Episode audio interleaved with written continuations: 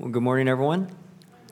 Welcome to Hawaii Kai Church, and thank you for joining us in worship. And as always, we do encourage you that with any questions you may have, uh, comments, concerns, uh, really anything about the church, the gospel, Jesus, why we do what we do here, please uh, do not hesitate to speak with me or with any one of the other elders after service is over. Uh, we are here for you, and, and we say that as much as we can because we really do think that talking things out is much better than holding things in and that a clarity of understanding can be achieved with more dialogue. And so please feel free to speak to us uh, about anything. Now, at this time, I invite you to take out your Bible or a Bible underneath the chair in front of you and turn to the book of Luke.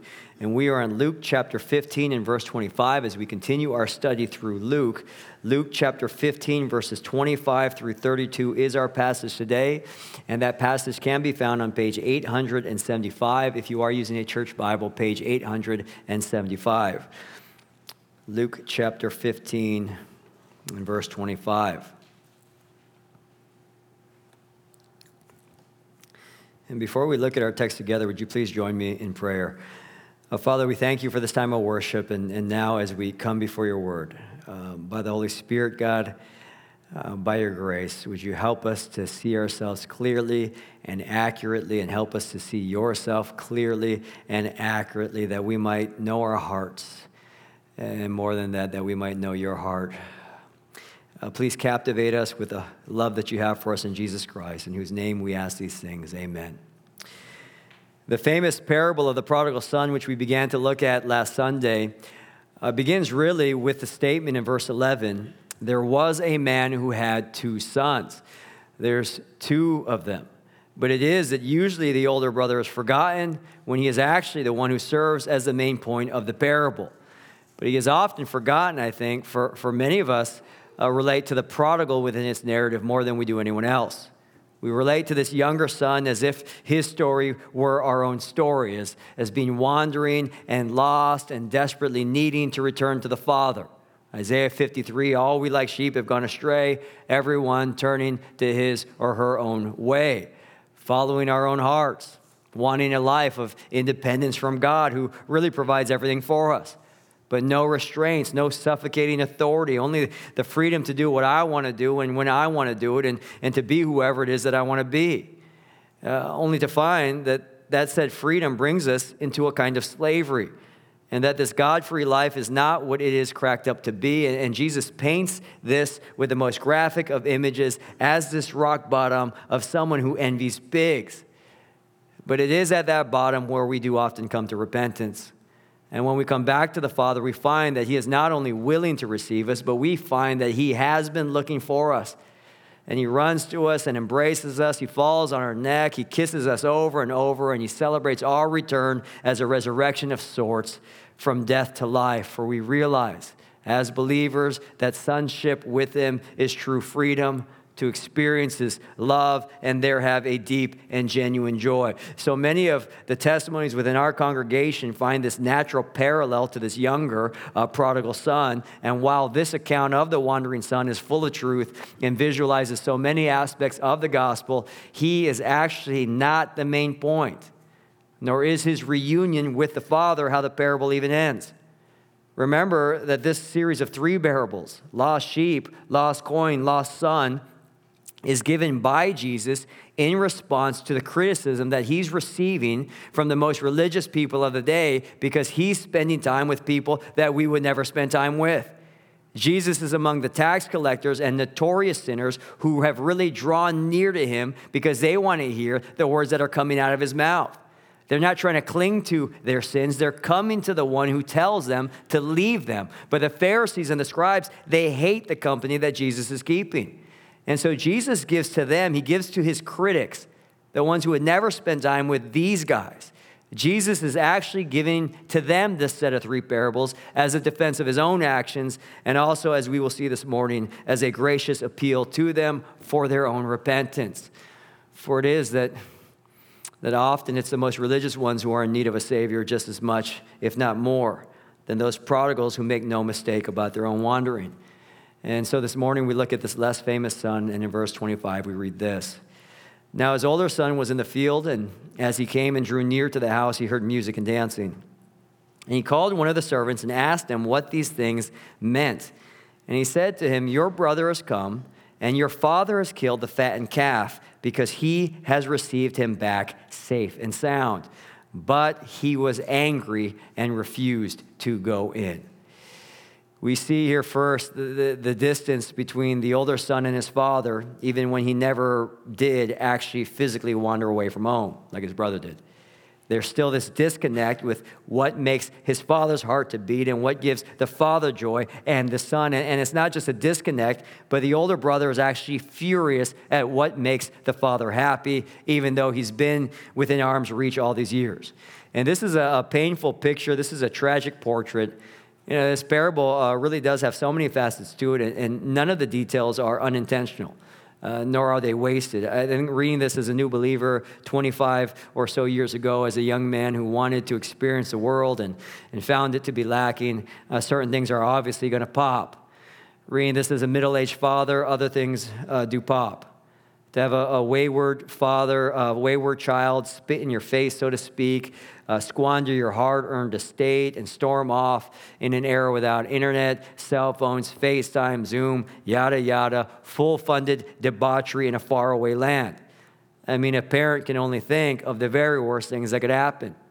Spend hours in wonder and, and not have any kind of restful night. But a parent's love for the child, it doesn't lessen because that's happening. And that concern, it doesn't shrink over time.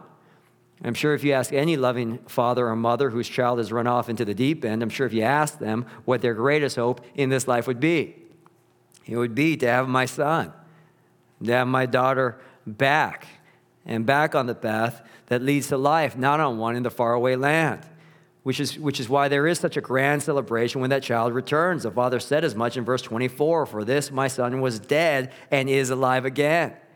He was lost and is found, and they began to celebrate. This is the father's heart. But this is not the brother's heart.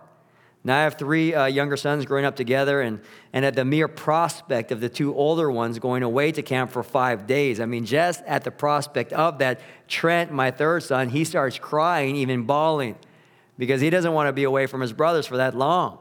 And, and I know that he's eight and people do grow up, but but there's an appropriate uh, brotherly affection and concern as well. Uh, here we have it, this older son is working in the field, and, and how appropriate is that little detail and understanding how this parable is unfolding. This son had never been away to the far country. He was the good Jewish boy who carried on the family business in faithful duty, capital D duty. This is the responsible son, the son who brings his father honor. And any outsider and any neighbor, they'd look at this family and they think, well, one son brought the father great shame and broke his heart, but at least he has the other son who never left. The other son who is very close to his heart, but it is that outside appearances can be utterly deceiving. And there's something about faithful work and diligent duty that can awaken within us the most forceful of self righteous attitudes that can so easily fuel a genuine hatred for others and a disconnect from the Father because there's something about putting forth effort and work and blood, sweat, and tears that makes us look down with disdain upon those who do not. And it is at this very moment where this older son does stink from a hard day outside and with the celebration already in full swing that that celebration of his younger brother, who he hasn't seen for years, there, there's something about that celebration which this older brother doesn't think should be celebrated that repulses him and triggers him and sets him off and reveals what is truly within his heart. And, and, and this is set in contrast to the relational language that the servant is using here, which is key. The servant says, Your brother has come. Your father has killed the fattened calf because he has received him safe and sound. This language is reminding this older brother of his place as a brother and as a son to his father, and of the fact that this one who's been keeping us up late at night thinking of the worst of outcomes, this one is actually safe and sound. But in this moment, neither of those relationships seem to matter to him at all. His younger brother, nothing. Being safe and sound, nothing. His father's joy, nada. That instead of a celebratory heart of love that I haven't seen my brother, I've been so worried. I've been so worried about dad and how he's staring into that horizon, longing for his return, instead of any kind of heart that would prove that he is within the same family. This older son is disgusted by it all. And to the servant, I mean, poor guy, he's just delivering good news. And I'm sure his face is all lit up. He's expecting his older brother to leap for joy or have some kind of emotional experience that is not the one that he's witnessing in this moment.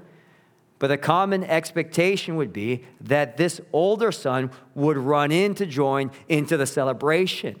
I mean, one lost sheep, celebration. One lost coin, celebration. One lost son, celebration. This trio of parables has set the listener up for a pattern, and the pattern here is now broken.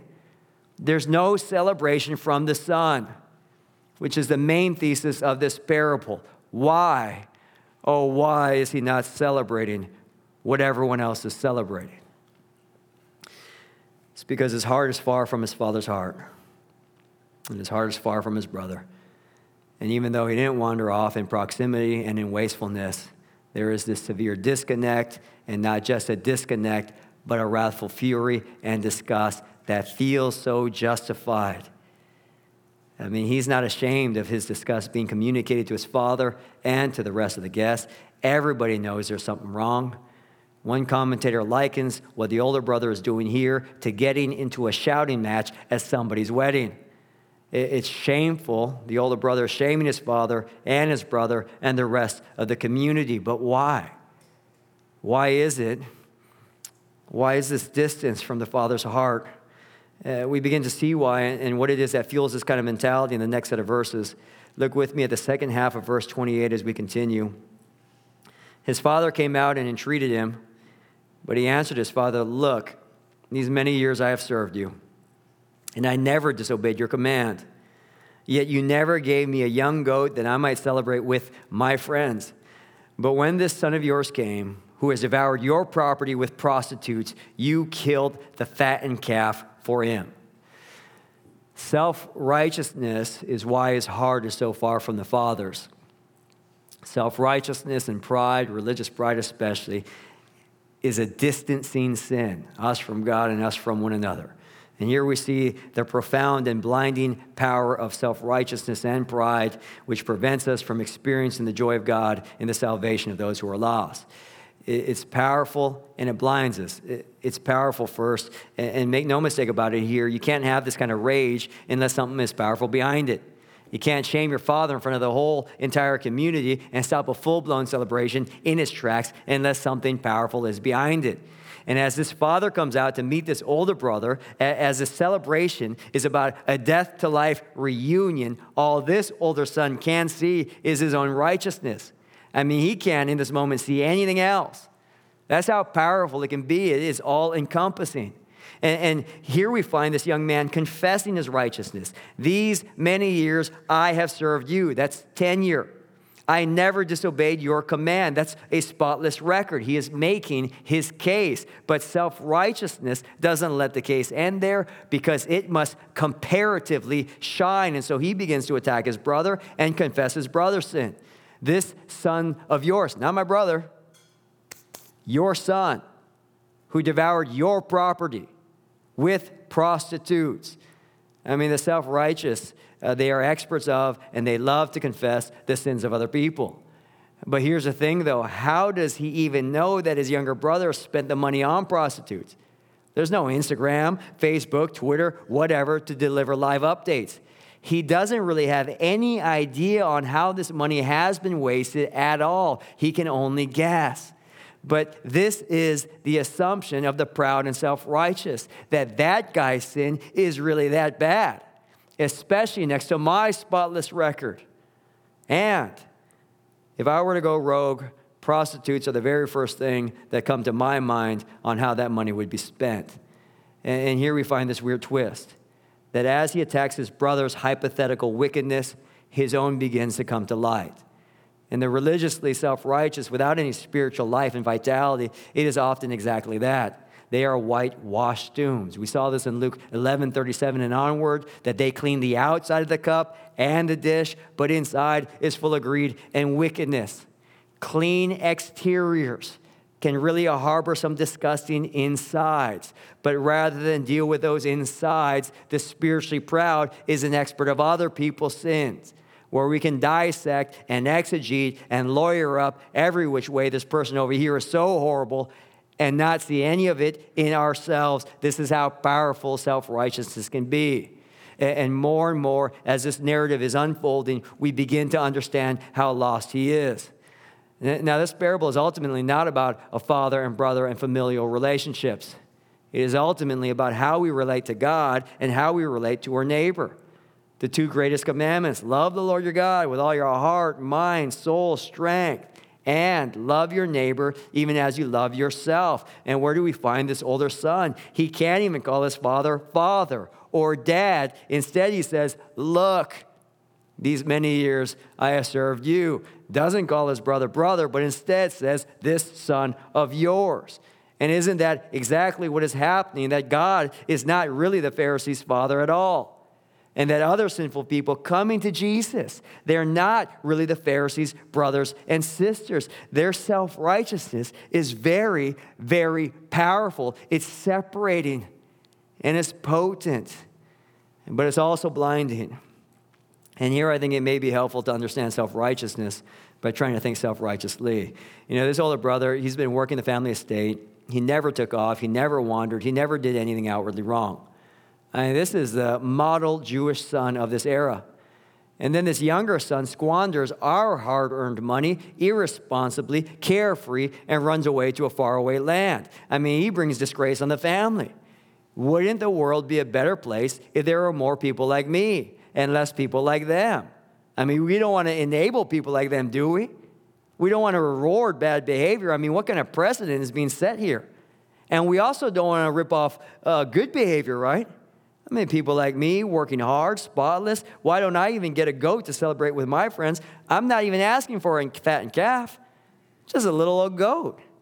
And, and on the surface, it may seem like this brother has a point which is often why self righteousness and pride is a much more deadly set of sins than wandering off and squandering living. If the younger son had been far off from the father, at least everybody knew it. This older model son, his heart is not with the father, and no one knows it, not even himself. This younger son becomes enslaved to a pig farmer. This older son views himself as enslaved to a father that he can't even call father. For his relationship to him has not been one of joy, but only pure performance. Again, look, these many years I have served you. That doesn't sound like a joyous family relationship. It doesn't sound like what Jesus describes in John 4 34 that my food is to do the will of him who sent me and to accomplish his work. And this, at this point, is where the alarm bells need to go off. For it is very possible to stay within the church walls and come every Sunday and serve in whatever way that we can. Give our offerings and check, check, and chickadee check mark the box. And not even be in a joyous relationship with the Father at all. Serving not in love, but only obligation. Not in delight, but only and merely duty. I guess I have to do what every good Christian does. I have to do it and then be utterly disgruntled when we're not being recognized for it. As if all of our efforts have been wasted and in vain. I mean, why did I do all this again? I didn't even get my goat. And the thing that will ignite the most rage within us is when other people who seem to be below us, they're getting celebrated when they haven't earned a thing. They're getting fattened calves. And, and this is where we see the key sin of self righteousness and the horrendous evil of it that somehow it is that we can begin to genuinely think that all these years I have served God and I have never disobeyed a commandment. We demand blessings as if we are owed them. I've earned this from God. Me, me, me, me, me, me, me. I mean, are you serious? Have we become that blind to the iniquity that still resides within our hearts? The, the blinding power of self righteousness is that we somehow think we are much easier to save and our sins are much easier to forgive and we are much easier to love than those other people who don't deserve it as much as we do. The sin of self righteousness and pride is, is that it actually resents grace because it doesn't think that it ultimately needs it or at least. It doesn't need it as much as others. And it can be as subtle as, you know, I'm a pretty good person. I'm a nice guy. I do the right thing, above average athleticism. Looks, I mean, of course, if Jesus were to die for anyone, I mean, why not me? It can be as subtle as, Lord, I read my Bible every day. I don't get drunk on the weekends. Why aren't you giving to me what I want? A spouse, a child, more cash, better friends, the job, a, a healthy, non injured body. I mean, what else do I have to do for you to give me what I so desire? Not you. I don't necessarily want more of you because you're not as good as these things I want down here, but I feel like I'm being wronged. It can be as subtle as I only want these kinds of people to come to my church and not those kinds. And therefore, I'm only going to reach out to these and not those, and only these and not those will ever be the objects of my affections. It can be as subtle as looking out into the world, shaking our heads profusely because there's a vast difference between self righteous indignation and righteous indignation. Overly inflated view of self, extra negative view and contempt for others, distance from the Father, and distance from anyone else who is not like us, never sensing our own need, and therefore never valuing the beauty of grace, which we all need, and not some more than others. But at the ground, at the foot of the cross, we find that it's actually quite level. Uh, the parable begins there was a man who had two sons. Both are lost, both are far from the Father, but only the younger son realizes it and wants to come back to him. The older son doesn't think he is lost at all, and he can't even look his dad in the eyes. And for those of you who are new here, uh, maybe new to coming to church or, or, or any church, grace is is undeserved favor. And so it is by definition that you can't work for it, it's undeserved. You can't earn it, you can't merit it. It's only available to those who think they need it. Dale Ralph Davis, in his commentary on Luke, he writes this It's difficult for an older brother type to see that, though he may prefer more classy sins, he is nevertheless in the same category as the whore hugger and until he begins to be in need, there is not much hope for him. And, and friends, until you begin to see yourself in much need, there's not much hope for you or for any of us either. Charles Spurgeon writes this about the gospel when you feel yourself to be utterly unworthy, you have hit the truth. And, we see this in this parable. I mean, compare the differences in these two sons' confessions. Look at verse 16. The prodigal, this is his confession I will arise and go to my father, and I will say to him, Father, I have sinned against heaven and before you. I am no longer worthy to be called your son. He gets it. Look at the older brother, verse 29. Look, these many years I have served you and I never disobeyed your command, yet you never gave me a young goat that I might celebrate with my friends. I mean, who is the more lost one? And so here we see the profound and, and blinding power of self righteousness and pride, which can prevent us from experiencing God and experiencing His joy in the salvation of those who are lost. But look at the father with his older son. Look with me in verse 31. And he said to him, Son, you are always with me, and all that is mine is yours. It was fitting to celebrate and be glad, for this your brother was dead and is alive. He was lost and is found. When we look at the Father in this parable, not just the second half, but the first half as well, uh, we begin to understand the heart of God for the lost, both for the one who wanders far from Him and also for the one who doesn't wander but is still far from him. When the prodigal makes a turn to come home, it's the father who runs to him. When the self righteous refuses to come into the celebration, it's the father who leaves that celebration to appeal to him. When we would not come to him, the father comes out to us.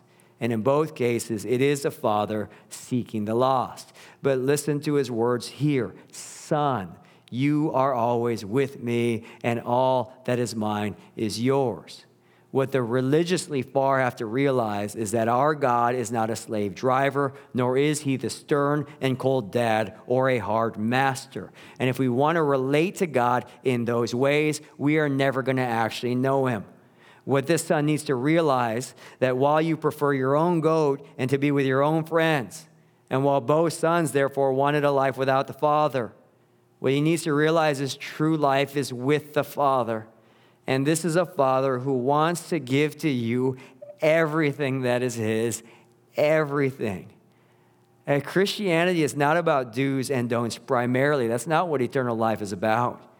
Jesus, when he's praying to the Father before he goes to the cross, he says this in John 17, 3 is defining eternal life. And this is eternal life, that they may know you, the only true God, and Jesus Christ, whom you have sent. Christianity is not, I will obey this much. Now, can you give me a goat to celebrate with my friends? Christianity is, I get you, God. And I get Jesus Christ, whom you have sent to save me because I needed to be saved. And I'm incapable of doing anything about it. Christianity is about having the Father, having the Son, having the Spirit, three in one. And what is Jesus doing at the close of this parable? He's actually giving an appeal to these Pharisees and these scribes. I mean, the privileges they have of knowing the Word of God and living religiously. Jesus is pleading with them not to spurn that privilege. And, and this is where we get to see this grace all the more. This is the Son of God actually pleading with his murderers. These are the people that are going to manipulate the situation to get Jesus crucified. And Jesus here knows that. And he's still appealing to them out of kindness and not from threats here. He's pleading with the ones who hate him most. He's saying, Isn't it fitting that I spend time with tax collectors and sinners that they might come to know the Father? Isn't it fitting that the ones closest to God would celebrate this and not condemn this? And if you can't celebrate this, then something must be wrong. And what does Jesus want their response to be? He wants them to repent as well. He's not pointing out their sin for condemnation's sake here, but so that they might see their wicked ways and turn from them and live, to come back home, to celebrate new life with the Father, that what has been dead can now be alive. And it may be for many of us, church people who distance themselves from prodigals, that we need to repent as well, not of whore hugging but of self righteousness and pride, that perhaps a switch needs to flip from performance based slavery to childlike relationship. I mean, the self righteous, they have their whole relationship to God built upon the wrong footing. We need more so to understand what it means to be with Him and to enjoy Him more than we do anything else. You know, we, we often think of the gospel that you have to believe these statements four laws or five this or blah, blah, blah. We, we often think of the gospel that you need to believe these statements and recite them verbatim, when it's actually that you need to trust this person and you have to know this person. That if we understand the magnitude of sonship, that all that is his is ours, we might understand the depth of relationship that is being offered to us in Jesus Christ. You uh, know, friends, it doesn't matter if you're a reckless wanderer or a religiously self righteous person. Either way, you're lost. And you're needing to be found. Either way, you're only worthy of God's condemnation and judgment and not his love.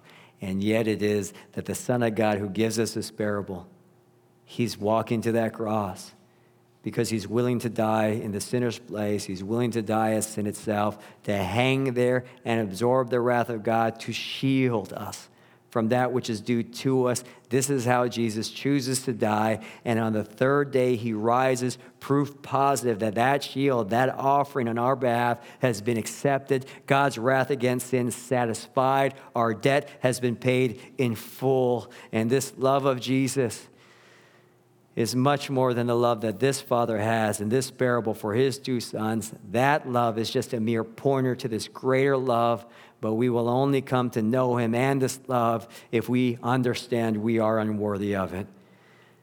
And we must repent and admit our guilt and turn from it and receive from him the gift of eternal life. uh, the parable ends abruptly. We don't know what happens after the father's appeal. And I think that's by design.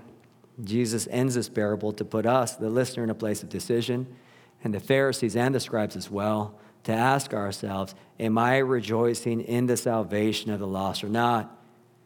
Perhaps it is that I've never viewed myself as all that lost at all, and therefore I have no compassion or comprehension of any kind of grace upon the lost out there.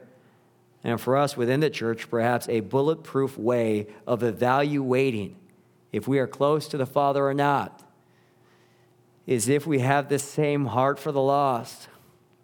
And if we would run with all our might to meet wandering sinners wherever they may be. If we have that, we're close to the Father. If we've lost that, maybe we've been blinded by a little self righteousness. Maybe we've been blinded by a little bit of our pride. And as we come to Lord's table, how often it is that we can go through the motions of it in ways we ought not to. This is a table that is for believers only. And perhaps one of the ways we know we're believers is, is because we've identified ourselves with Jesus in baptism and in membership of his church. And, and for the Christian, this table becomes a place where we're not just reciting, but we're knowing and we're believing that I have to come back to the blood and body of Jesus all the time. I have to come back to him. He is the only way I am saved, and he must. I don't just do this once and do it with all the people of God because he must keep on saving me. And this is not only an escape from hell, that's not Christianity. This is what he tells us on the last meal before the cross that he's going to drink this anew with us in the kingdom of God, and that we, more than anything, we want to drink it anew with them because he is what we want more than anything else. And I think it is that we must be so reminded about where we are when we do this. Would you please pray with me? Oh, Father, we thank you for your grace, Lord. Uh, I think it's been all our lives studying your word and, and just to realize um, how much we fall short. And yet, there, realize just how much it is that you love us. I mean, you love us so much. And I pray that you would uh, help us know the heights and the depths of that love uh, by your grace and in the power of your Spirit. I pray, God, for our community that, that you would bring us so close to you that we would have a great heart for the lost and that we would run and, and, and go meet people where they're at so that we might bring them to yourself. I pray that you would use our church in a mighty way here in Hawaii Kai, and the island, and also the rest of the world. We love you, Lord. In Jesus' name we pray. Amen.